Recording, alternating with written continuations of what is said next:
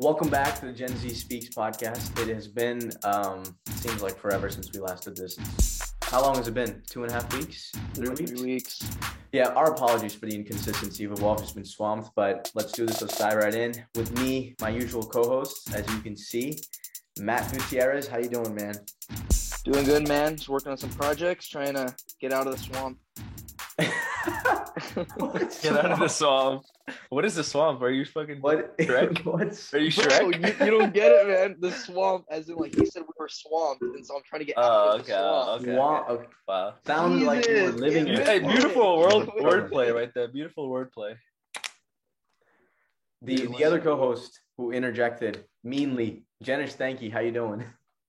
Good, fine, man. I, I thought he was talking about like Shrek or something. He's gonna get out of the swamp or something. I'm like, I don't know what's going on here. Yeah. I'm doing great though, man. I'm doing having a So- fantastic week.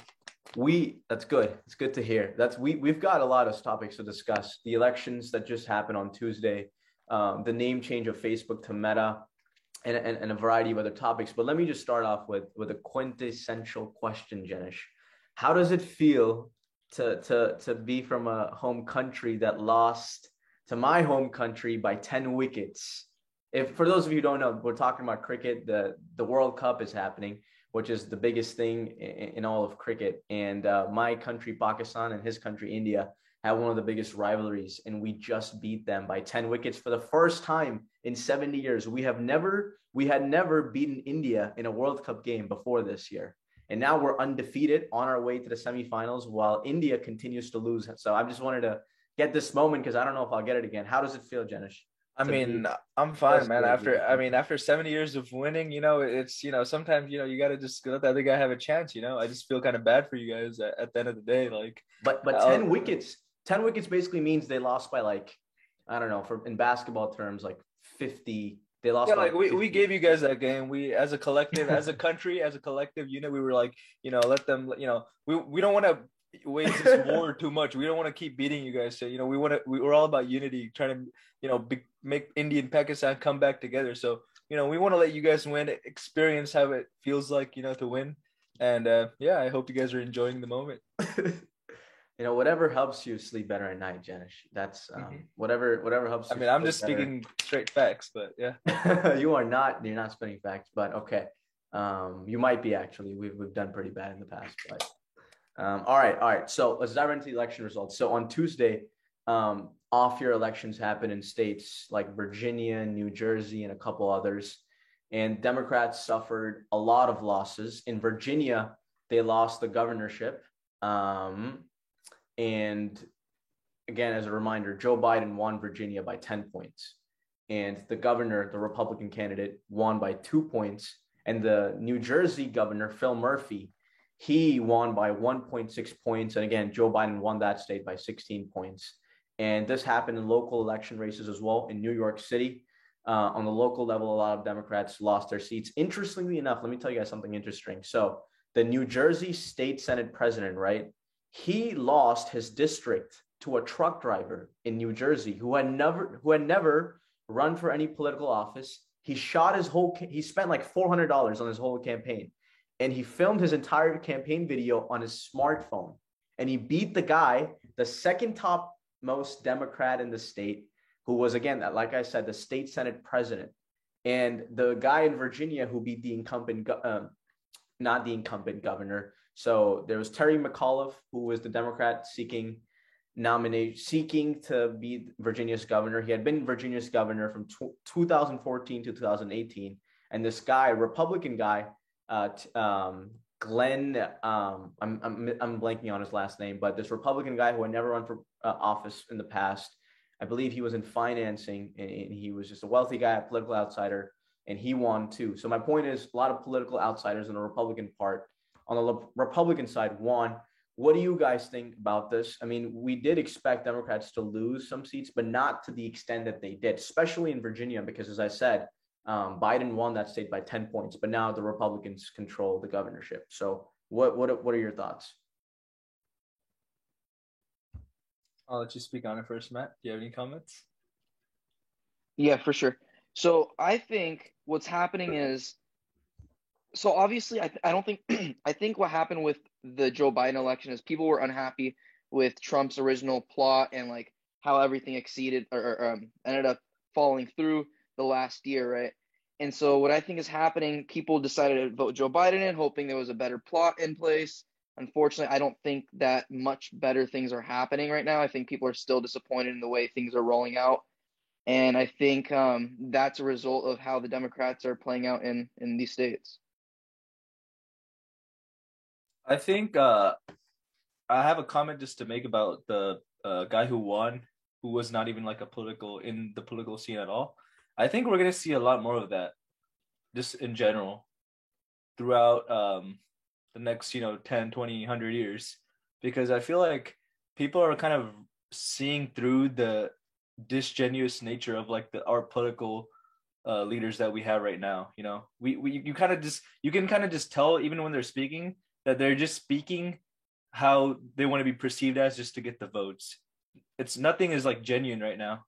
And that's why when someone is actually like genuine and you know this guy that's what i mean like when you just pull up with a smartphone and use record it that's like as genuine as you can get you know there's no like you don't have a massive production team million dollars into uh ads and stuff you just have a smartphone and you're just you know you just record yourself and and that that's just genuine and you know whatever his message i, I didn't see what his message was or, or any of his ads but whatever his message was got through the public yeah Jen, i think you're 100% right man. I think like this uh, this dis, genuity that's going on right now is just it's skyrocketing. People are realizing. I think what happens is we're all on social media right?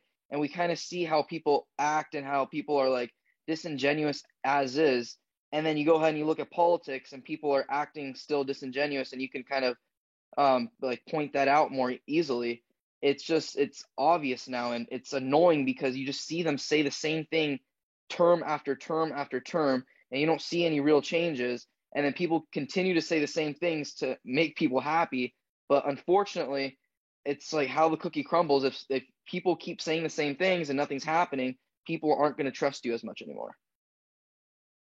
Yeah so i on the last point when you said that they keep talking about the same thing so i work at a political consulting firm and this morning what i had to kind of do is analyze the facebook ads of um, terry mcauliffe the democrat who was running for virginia's governorship and then glenn youngkin who was running for the Republican uh, on the Republican side. And one thing that I noticed was that on the on the Democrat side, Terry McAuliffe, a lot of his ads focused on Trump.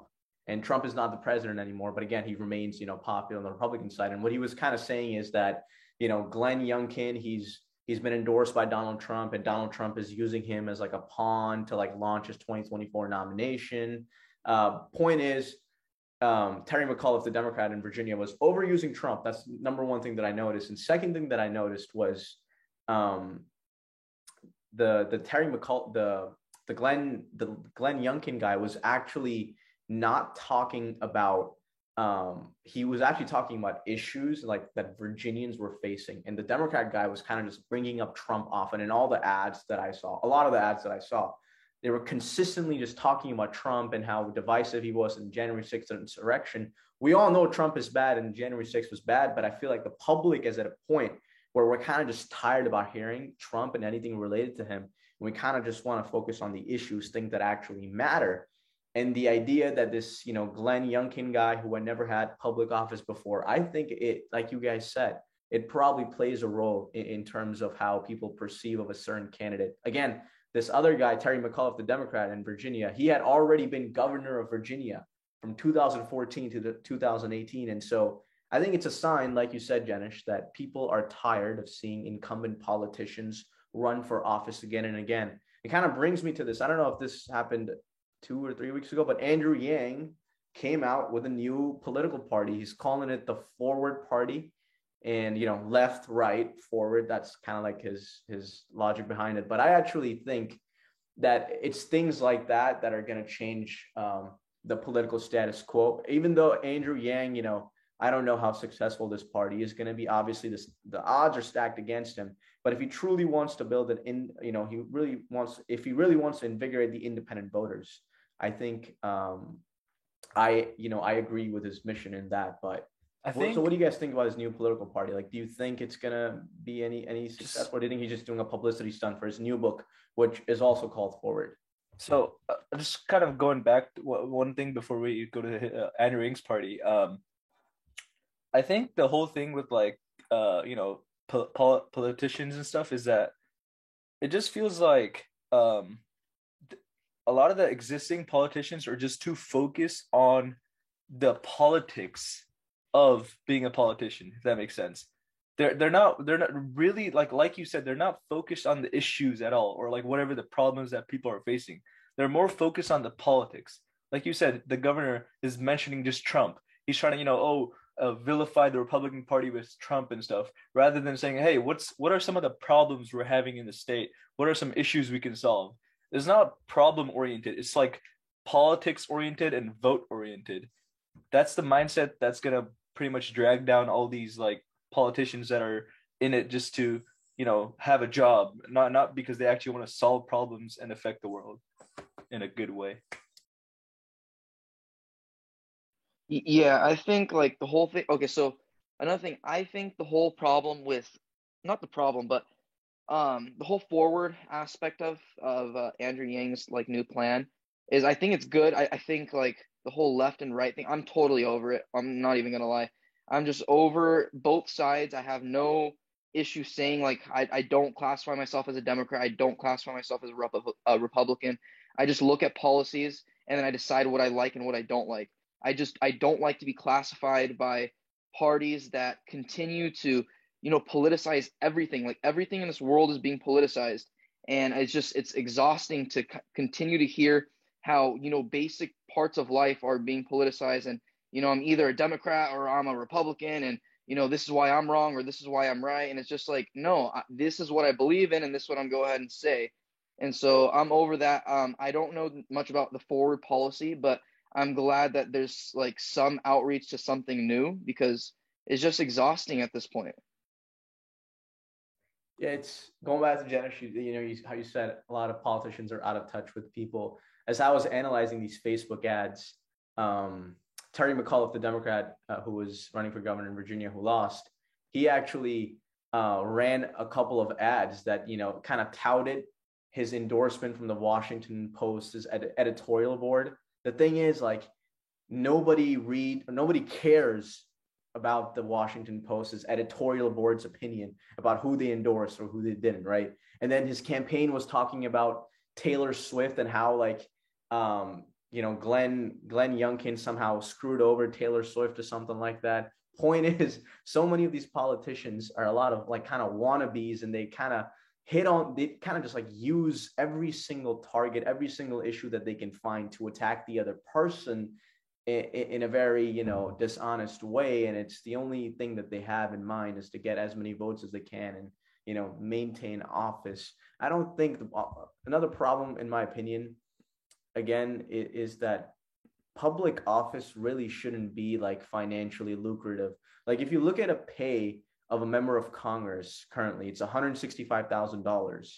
And when you retire or when you're not in Congress, you go work for a lobbying group or anything other than that. And like the people who actually work for those politicians who actually do the brunt of the work, they make around like $40,000 or $50,000.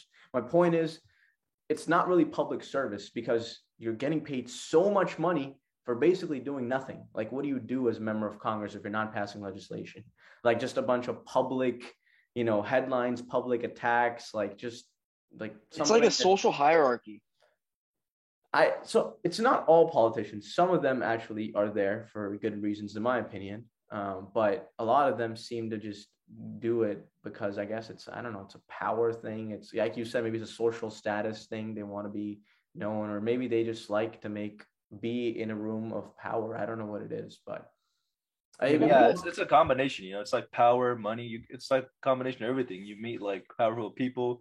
Obviously, you have power because these like if you if you're at Congress, for example, comp like these company CEOs are coming to you lobbying for whatever they want to get passed. That that hence you have power, right? And then oh, obviously you're making good money, so it's like combination of a lot of things. That's that would that's what makes it lucrative, but it shouldn't be lucrative in that way. It should be lucrative in terms of like, hey, I want to help the American people. Right. Real quick. So like, so the whole Youngkin thing, and I was reading about it, and it seems like so Youngkin's obviously Republican, right? and obviously, in order to receive some votes, he kind of has to adhere to you know some of the Trump supporters. But he wasn't like overly doing it, right?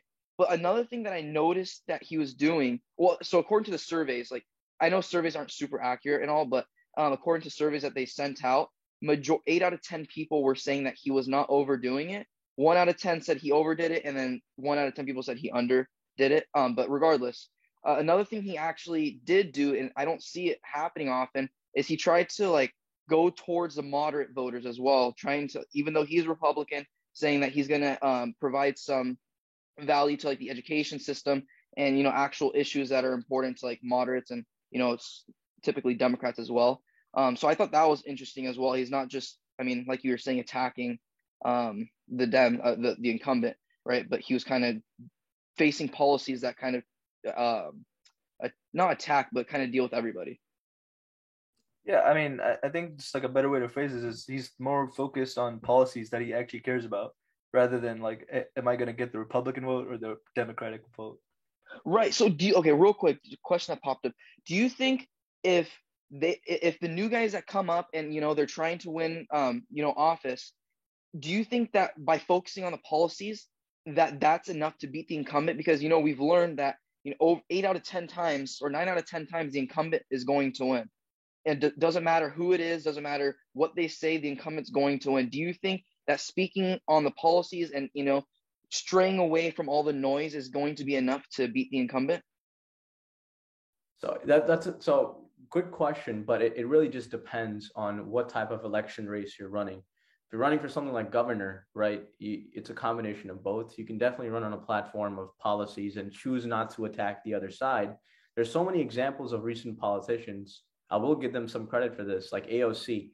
2018, she beat the third highest Democrat out in the House of Representatives. And she did that by one, doing a really good job of getting together people by going, doing different town halls, speaking to communities about issues, policies, things that really, you know, mattered eh, to the district that she represents. I think she represents Queens and the Bronx or areas eh, around those neighborhoods. And so she ran on a campaign of issues. And the only thing that she attacked the other guy was for he was never around. He was always in, in Washington, D.C. Like he never really talked to voters often because like you said, incumbent, you get complacent, you know, you're in there for decades and you kind of just like say, oh, I'm going to win anyways. Like, why, do, why should I even talk to or have these many town halls? And so you can definitely win, but you have to be an effective, you know, obviously like a public speaker. You, you, you got to understand like how to bring people together, how to talk to people who disagree with you. So it's definitely doable. But again, uh, it's not a utopia. So you definitely have to attack the other person in some way or shape um, you know, however may that be. You know, Obama in 2000, 2012 and against Mitt Romney, he primarily, you know, ran on issues, but he also attacked Mitt Romney. So it was a combination of, of, of the two. So, I mean, he didn't personally think... offend anyone. He just attacked him on his platform and issues. Our country's gone so polarized that it's all just personal attacks now, at least in national races that I've noticed. So, yeah, I think um, in terms of like national races, it's much harder to not attack and just be a policy based because because of like the two party system that we have established, there's no like other option for the people. So you kind of have to attack the other party to, to make yourself like seem better. But in term in like governor races and like more local elections, I think you can be solely policy based and still have a good chance of winning. But the re- the thing is like I understand like you have to attack. No, I don't want to say attack, so I'm gonna use the word disprove. Why can't you just disprove what the other candidate is saying? Why does it have to result in? I understand. it's rhetorical. I understand why they're attacking the other candidate, right?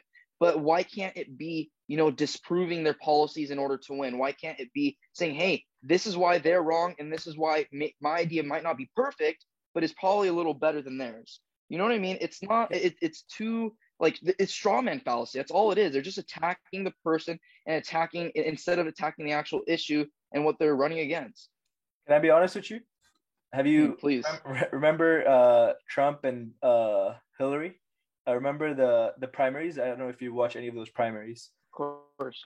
They discuss like literally nothing regarding the topic. Like they would mention the, the debates, topic. not the prime, like the debates. Oh right? yeah, the debates. Sorry, yeah, yeah. the debates, not primaries. The debates, right?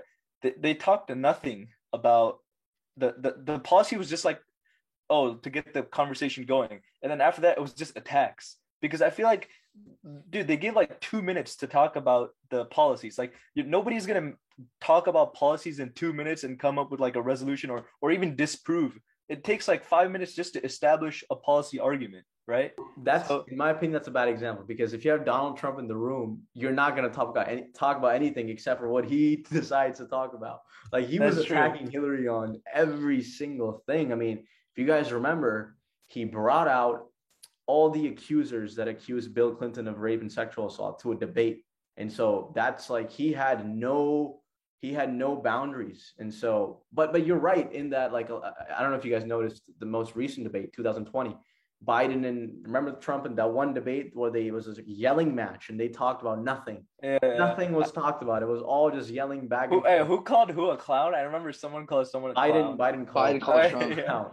See, that's the thing. Like Hillary wasn't kind of personally. I will give her credit for that, even though I'm not that big of a fan of Hillary. She wasn't like you know attacking him constantly. Biden was just going at him afterwards. Like he was like, "Shut up, man!" Like you know he was saying all these things. It was kind of like a boxing match, but with words, which was interesting to see. But yeah, but I think like uh, just like, I hate to say interesting, man. It's not interesting. It's like it shouldn't really. I, I think it's interesting. Right? You know, I think I really think it's interesting because um, we we we're not learning from our mistakes, and it's interesting to me why why that is. I mean, it's sad, it's sad, but it's also interesting. The same thing keeps happening again and again, and I think people should actually watch our podcast or listen to with the guy uh, Christopher Federico. He was professor at University of Minnesota, and we just talked about like the psychology of politics and what you know why people make certain choices. I'll refer you. We can actually link it when we post this, but I think we've talked enough about this. Do you guys yeah. any any last words on this?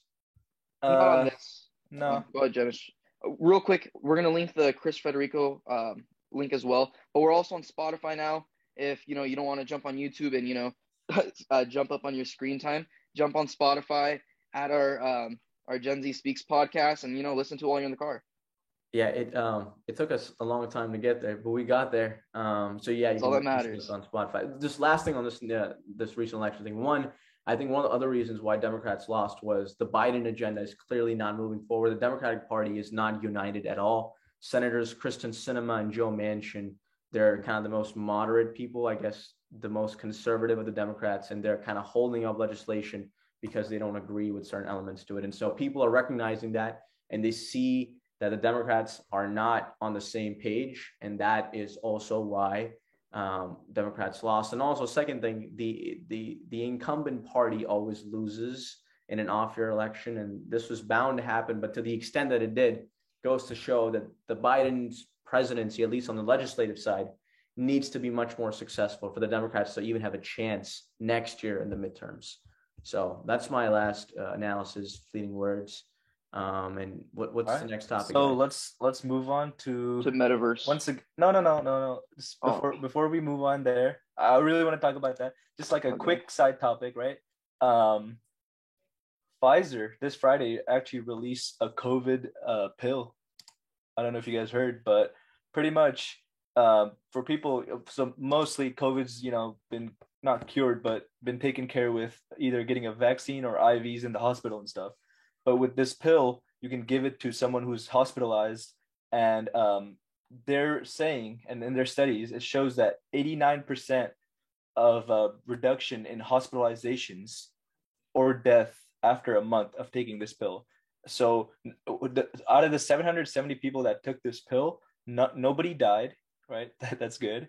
And um, way few people were hospitalized. I think it was only like 5% that were hospitalized uh, even after the pill. So um, it's, I mean, I guess it's some sort of alternative for people who don't want to be vaccinated because you know they they're scared of getting a vaccine. Maybe Kyrie might take this uh, pill. You know, who knows? So um, yeah, I mean, is you guys think a pill is a good idea? You know, is maybe for people who don't want to get vaccinated or something. people who are not getting vaccinated, they don't want anything in their bodies that's like made by Pfizer or any of these pharmaceutical companies. So I don't know if a pill will help. Maybe it, it might help elderly people. Again, I, I don't have any background on uh, immunology, but it might help elderly people who, as we know, the booster shots, all of them have a certain window of immunity, and that when that expires, maybe you know the the the prescribed medicine is a better option than like uh, consistently injecting yourself every three or four months. But yeah, really quickly, did you guys hear about Aaron Rodgers? Since we're on this topic about how Yes, I am absolutely discouraged.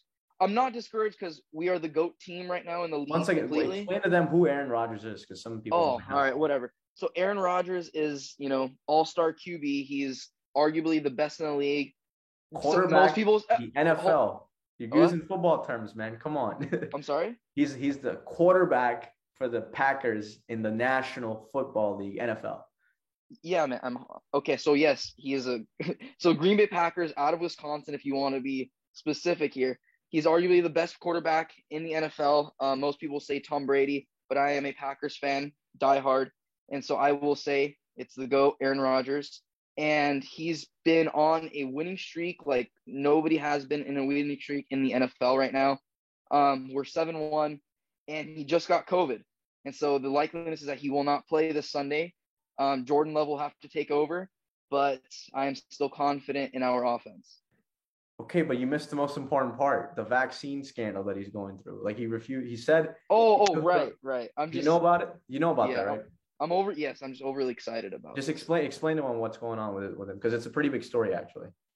So it, it, the whole story was that he didn't want to take the vaccine, right? Like, and he's playing the NFL even though it's mandated. Yeah, but but a reporter asked him a question in the summer, and and he said, "Yeah, I've been Im- immunized," but he was lying. Like he wasn't lying. He wasn't being honest. He was wordplay. He never took the vaccine, and now he said he was immunized because he took some like I don't know. He did something that like increases immunization levels or something like that. But yeah, he's not vaccinated, and he's saying he feels like restrained, constrained, like his freedom is not there. And so yeah, it's like these privileged Oh, guys who make like 30 40 million dollars you know a year and they're complaining about a stupid shot that all of us like not you I mean you need so many people have immunizations. I mean the polio vaccine so many other stuff. I honestly fundamentally don't understand like Kyrie Irving or Aaron Rodgers. I don't understand why they refuse to get vaccinated. Like half the most of the team is already vaccinated. Like what's going to happen? Like I- I think it's an NFL mandate. I don't think it's it's not not allowed. I think they have to do it, and he just he's refusing to. And obviously the wordplay thing, Yeah, I was watching right? this is like a side note. I was watching a Kanye West interview today. This is like a new one that just came out. And this dude said he was half vaccinated because he only got one shot. He didn't get the other one. I'm like, what? like, what? what? that's such a Kanye thing to do It's seventy percent efficient, man. Taking one shot. Ex- I mean, Wait, real quick. Okay, I want to talk about the COVID pill, uh, and then um something about the whole thing that's going around LA and, and SoCal. Um, okay, so real quick, so the COVID pill, I don't think I, I think so. I read that it's used for emergency purposes, right? It's not supposed to be like a replacement of the vaccine, but if it if you do get COVID and it turns out to be um like it turns out to be bad, you take the COVID pill, and then it's supposed to help you up. I I, I that's tell me if I'm so, wrong on that. No, so there, that might be another pill because a lot of these companies are trying to make this pill. But the one Okay. Pfizer made is they want to make it like pretty much like let's say you have like moderate case of COVID, right? You know Okay. how like if you had like a flu, you would you know buy some like Right. you know, Like Tylenol Tylenol or whatever. something. Yeah, they want to kind of make it like that. So where you, you know if you have COVID, it doesn't the the the symptoms don't go to an extreme. You know you could still Okay. be fine. Understood. Okay, and real quick, so you guys heard? I mean, obviously now, um, California is requiring. I don't know if it's it's just the the county of LA or just it's a state in general. Um, It's they're LA requiring- County, the indoor. LA County, right? Yeah, so they're requiring all businesses to uh, uh, require proof of vaccination before entering the store. I, I mean, I can give my thoughts, but I want to hear you guys' thoughts real quick. What do I think it about should be up to the business. That's my thought. I That's mean, my, pretty much my take. To be just completely honest, I am just over this COVID stuff. Like I don't know what's happening at this point. Yes, I was. I'm aware of the recent. Um, I think the city council passed this ordinance right where every single indoor bar, restaurant, store needs to require proof of vaccination. I, I mean, I haven't been to like a grocery store in a long time, but how does that work? Like, do you show before getting in? Everybody shows their vax card, and like, that's ideally what's supposed to be happening, right? Major. oh, So okay, the place I've been, I've been to the last few days. People aren't even wearing masks. The employees aren't even wearing masks. Okay, and this is in LA County. So I think what's happening is so I completely disagree with this whole mandate thing of requiring, you know, the businesses to sh- to, uh, to to receive proof of uh, vaccination. I think it's completely horse shit because, like, look, I understand if a business wants to require it and say, hey, you know, like we're worried about this, we're worried Yep. about our employees, we're worried about our customers, but to force a business to be worried about it, that's just ridiculous to me. It, it shouldn't be forceful. It should be out of consideration. And if a company doesn't want to do that, they don't have to do that. You know, it's under their discretion. They're a private entity. They're not public entity. So I just think it's horseshit how the government's continuously trying to force businesses to take on like what they think is right. Like, sure, maybe it is right to get the vaccine, but to force that that you know uh, ideology onto somebody, onto a business, and therefore that business is forcing it onto their employee and onto their customers is just ridiculous. And this is getting rid- you know I agree with both of you. I think this whole COVID thing is is completely out of proportion, and I don't think businesses should be required. Uh, what's COVID again? What's COVID? No, um, I no, don't know. That doesn't exist anymore. I, I, but in all seriousness, I think, um, I, I think I am much more concerned about the ignorance of a lot of Americans because our unvaccinated levels, unvaccinated Americans are still high in population. And so, I, what is it now? 30, 40% of eligible Americans still haven't received the vaccine. That just doesn't make that. That's insane to me. So I, I don't know. Well, everybody's eligible now. No, but 40% of eligible people who can take the vaccine haven't taken it, right? I believe that's the around. what I'm saying is everybody's eligible, right? So it's just 30 to 40 percent of everybody. Mhm. Right, you're right. Oh, yeah, you're right. Yeah. Like basically everyone's eligible now. Yeah. I mean, listen, I think I don't I'm really torn about this issue. I really don't I don't know what's the right strategy here. I think every single strategy has failed. What DeSantis did in Florida, Governor DeSantis, open everything up and not care about COVID, that clearly didn't work. The New York model or the LA model where you have mandates and these shutdowns, that didn't work. I think a more moderate approach where you I don't know. I don't know how you would balance the site. I mean, it's very clear and cut to me, right? To mandate or not mandate, that's the question. So, I really don't know what side to what side to be on here. Uh, I guess we'll see, but just get vaccinated. Like, what? How? What's the problem here? Like, no one's trying to put anything in you. Hey man, Hey, it's man. up to the people. It's up to the Hey, man. people, dude. Let them do their own research, all right? They might do some peer reviewed These guys, let them. There is okay. You know what? That's you're right. I mean, they they have the right. And that's what their Kyrie said. They're like, right, man. It's their right. Just let it. Let What it are they doing? Are they like reading all these scientific papers that the NHS releases or the World Health Organization? Nobody's researching. Nobody dude, does their homework on that's this. what that's what Kyrie said. That's like the funniest comment. He was like, "Yeah, I'm gonna do my own uh, research and I'll, I'll, I'll, I'll think about it, right?" And I was like, "Bro, this dude's about to write out like a peer-reviewed journal." or Peer- something. yeah. Like, I was like, "What's going on?" Are you having like trouble citing peer-reviewed journals before you like what's going on here? I I don't know, man. I just get the vaccine. It's so long. Do what you overdue. want. I'm a believer, and you do what you want. It's the right thing, but I don't. I'm not gonna force them. But at a certain point in time, though, it's the question to protect other people, like as a community. See, this is what I mean by Dude, we've talked Matt, about. no, this uh, Matt, I agree with you. Like honestly, I I, always, I have that mindset too, where it's like just let people do what they want, right? But that's But then no, but then I start thinking about like just basic stuff, right? Like when we were in elementary school, right? We had to get like fucking the vaccines for like so many different things. I remember, right? So why does that not apply anymore? Like I remember I see I, I got like four shots or something when I came here, and then like to get into elementary school, right? And like wh- why is those vaccines mandated, but like COVID? It's also dip your immune system. Okay, so just real quick. I mean, I'm not. I'm just playing devil's advocate here, answering your question. Your immune system is also a lot different when you're young, and it's a lot easier to you know get diseases and, and contract those types of things. I, I do. I, I've got the vaccine myself. I'm not saying anything. I'm just saying that's. I think that's the reason. Yeah. All of us are vaccinated, by the way. If you're listening, we're not anti-vaxxers. We're just just trying to express our opinions. But but, but I will say.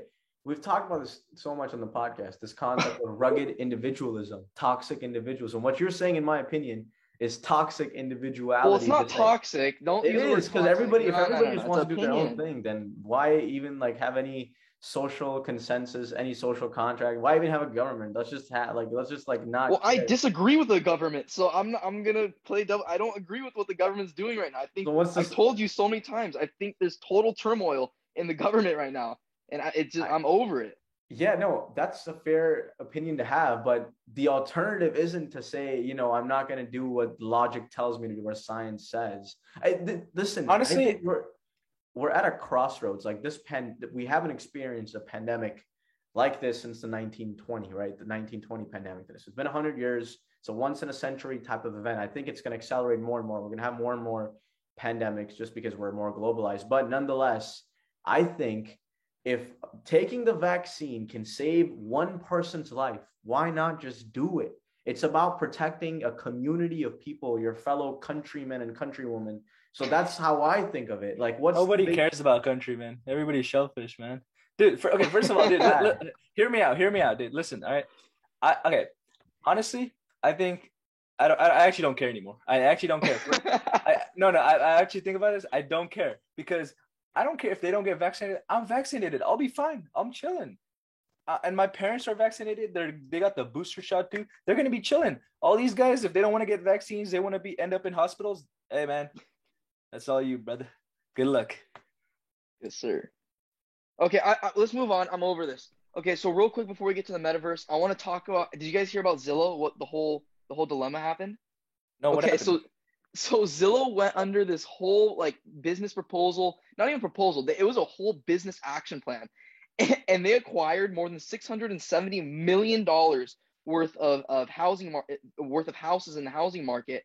I'm not sure whether it's a global phenomenon or just US. I should look that up. But um, if you want to look that up real quick, Jenish.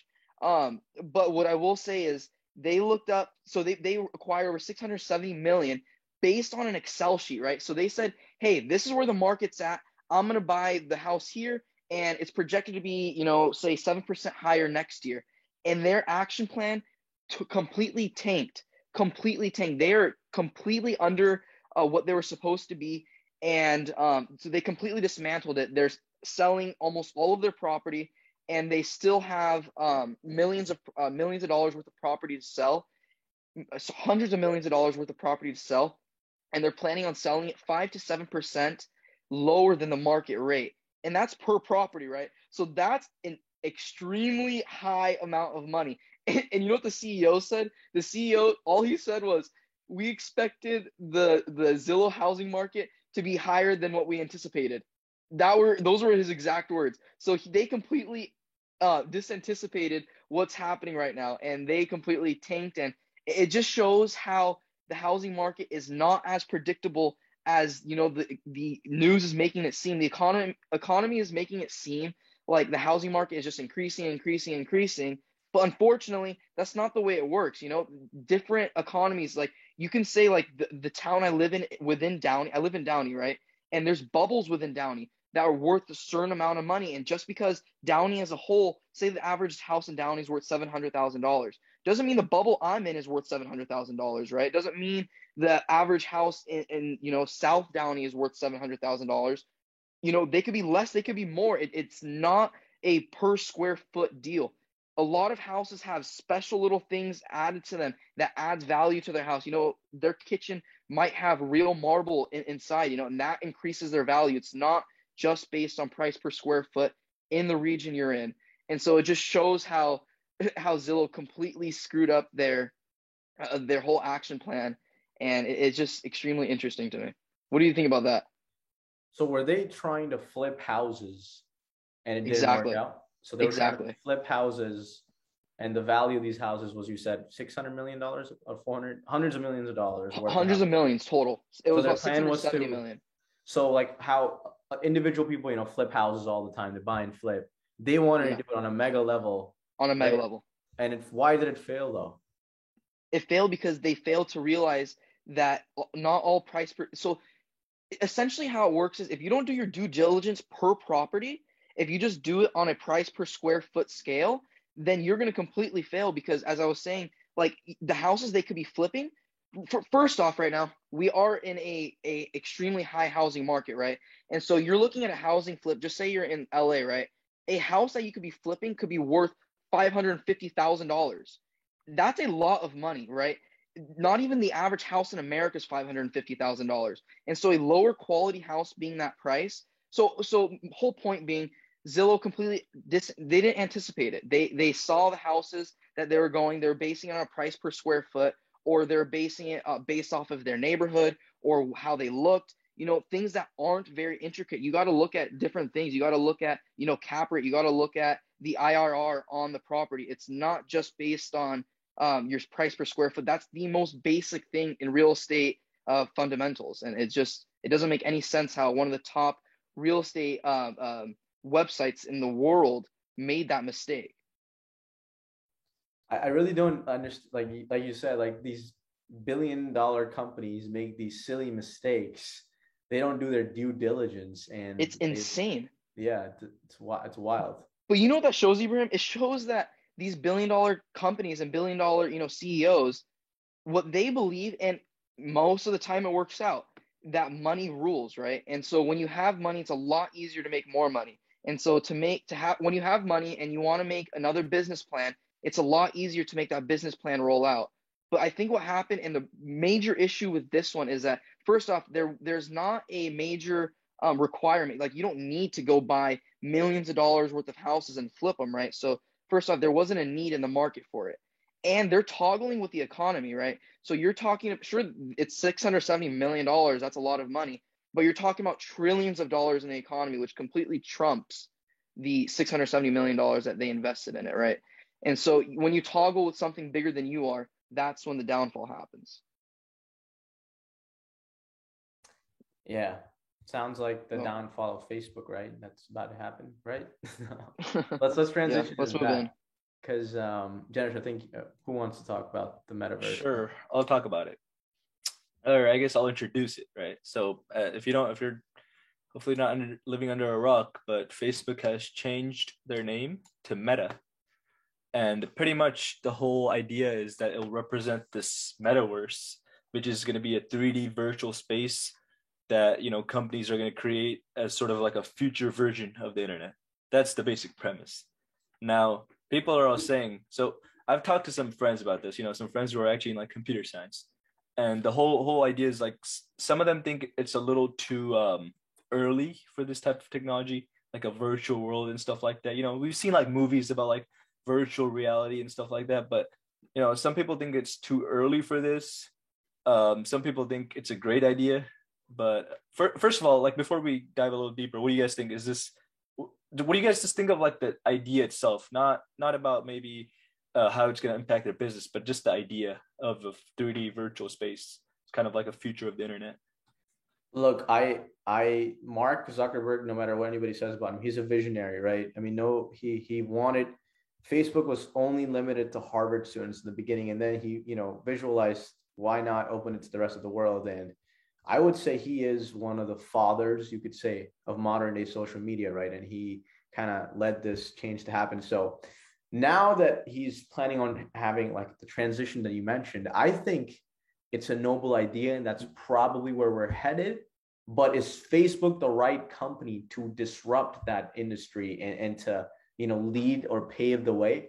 I don't know about that. I'm still wrestling with that, but for sure. So, so just a l- little bit of background information.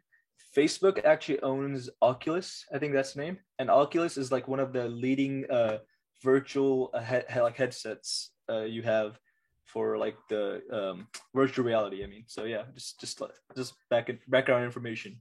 But yeah, Matt, do you have do you have opinions? Yeah, for sure. I so I get the concept. I do think it's a noble concept. Like it just it is going to change like how we interact right with each other. Even um, I think social media has changed the way we interact with each other, and you know, furthering that, making ev- like us virtual. I think it's going to further. I don't necessarily agree with the idea.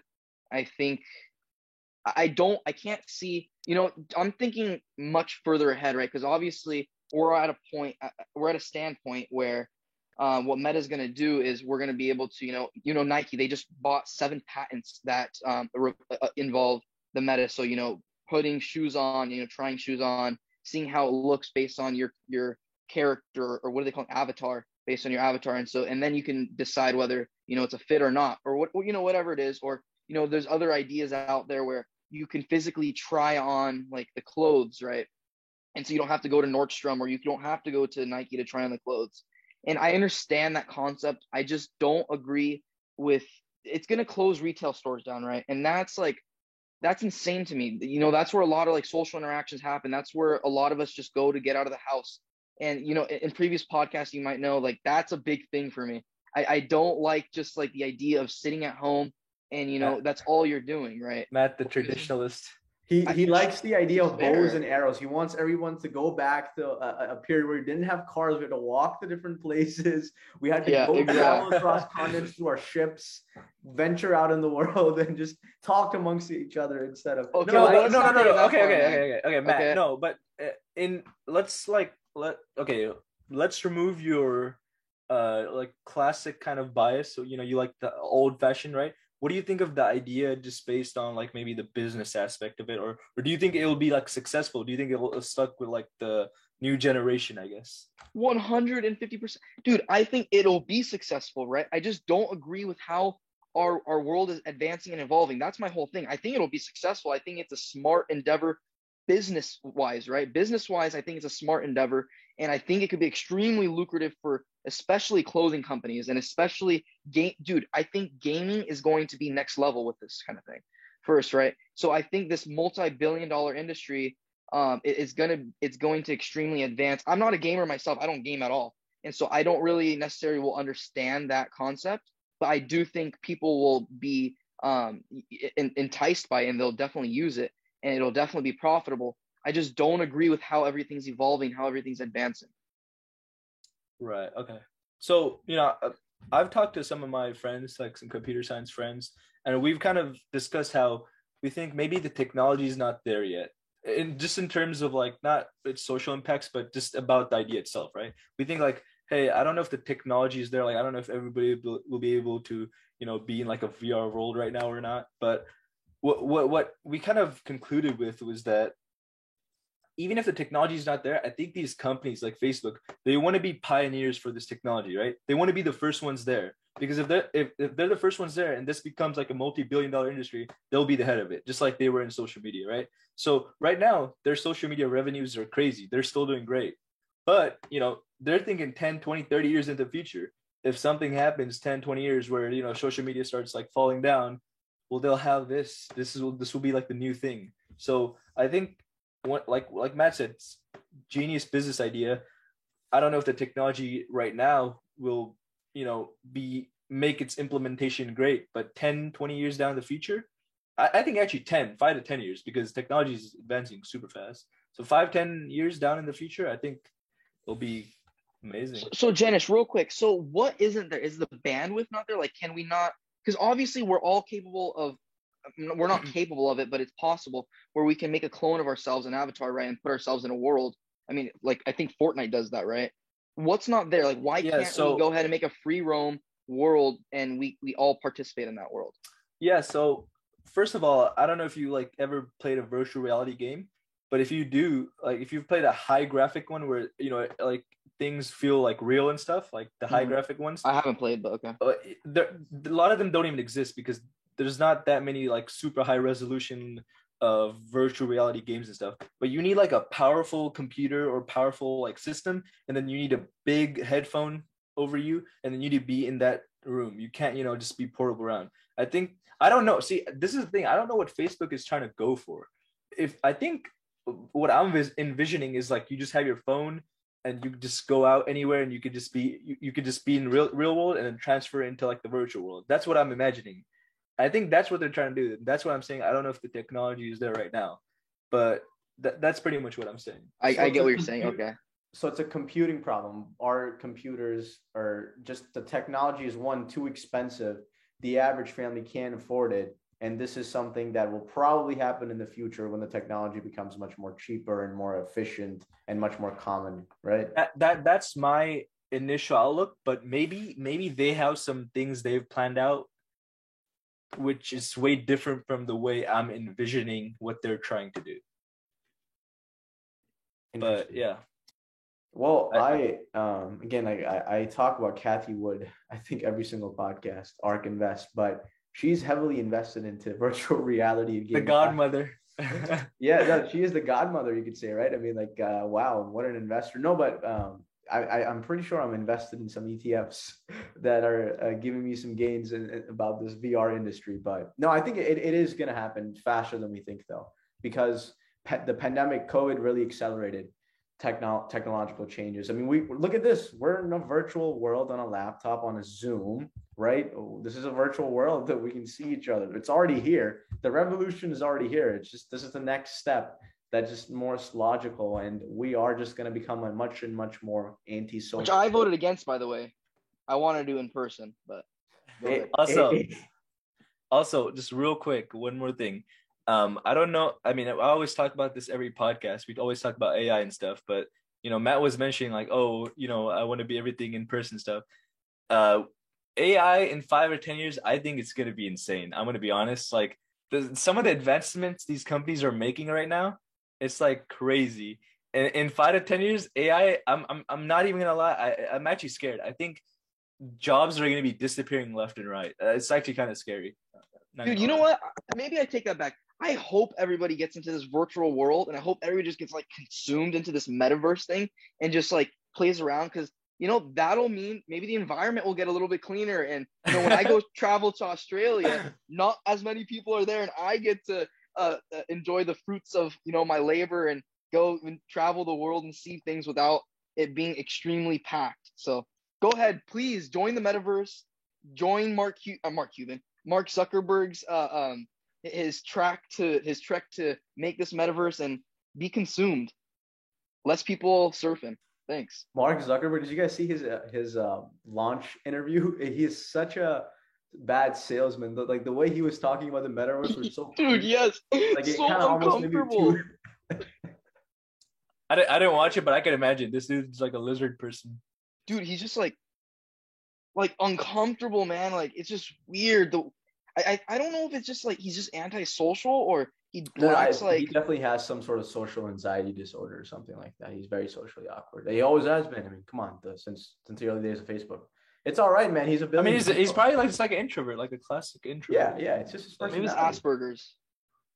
I I don't. don't, I don't know about that.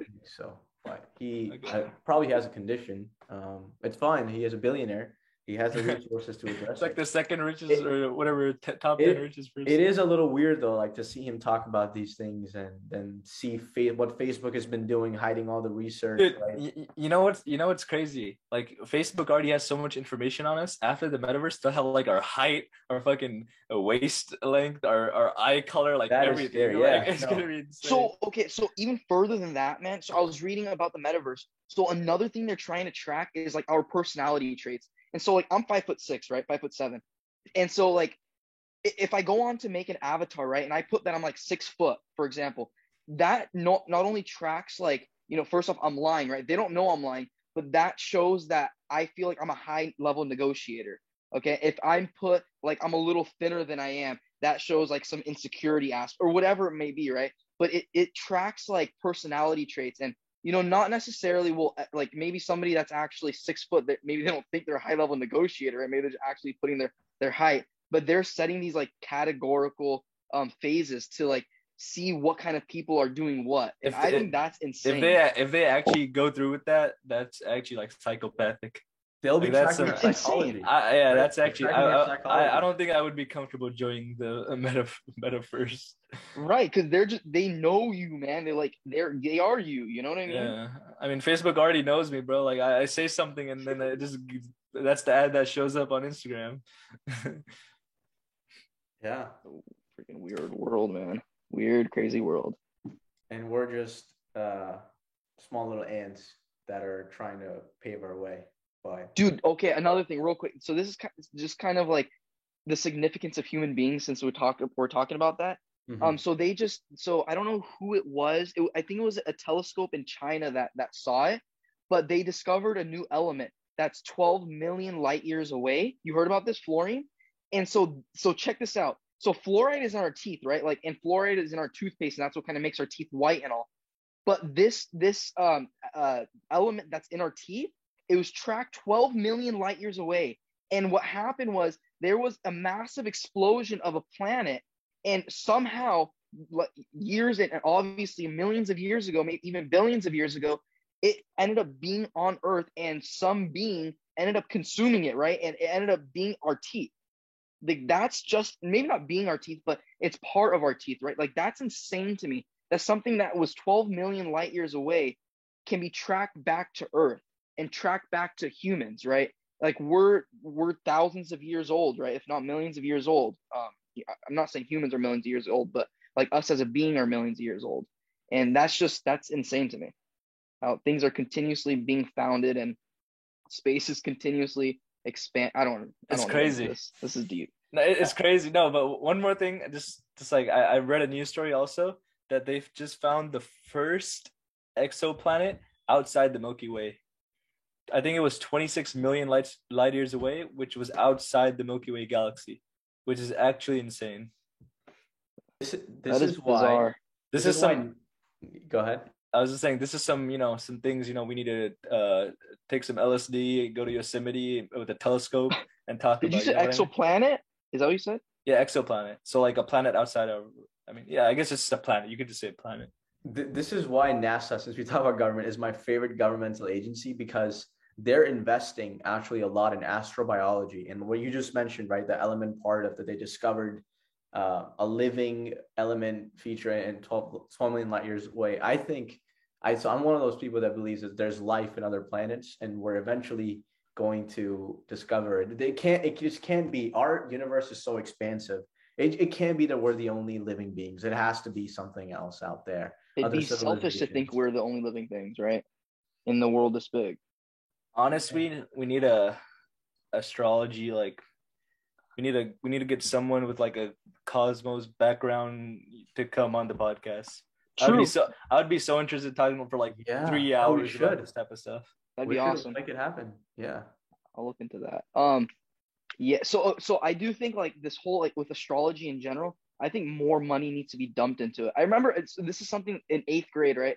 It it um it's just something that stuck with me. My eighth grade uh a, a science teacher was talking about how um this was when. Do you remember when that half mile meteor was coming towards Earth? Do you guys remember that? And it, was like a few hundred miles away, but if it hit Earth, it would have caused catastrophic um like dilemmas. Did no, you no, no, I remember that? Okay, so my science teacher was talking about how uh, uh, just a sum of 500, I want to say 500,000.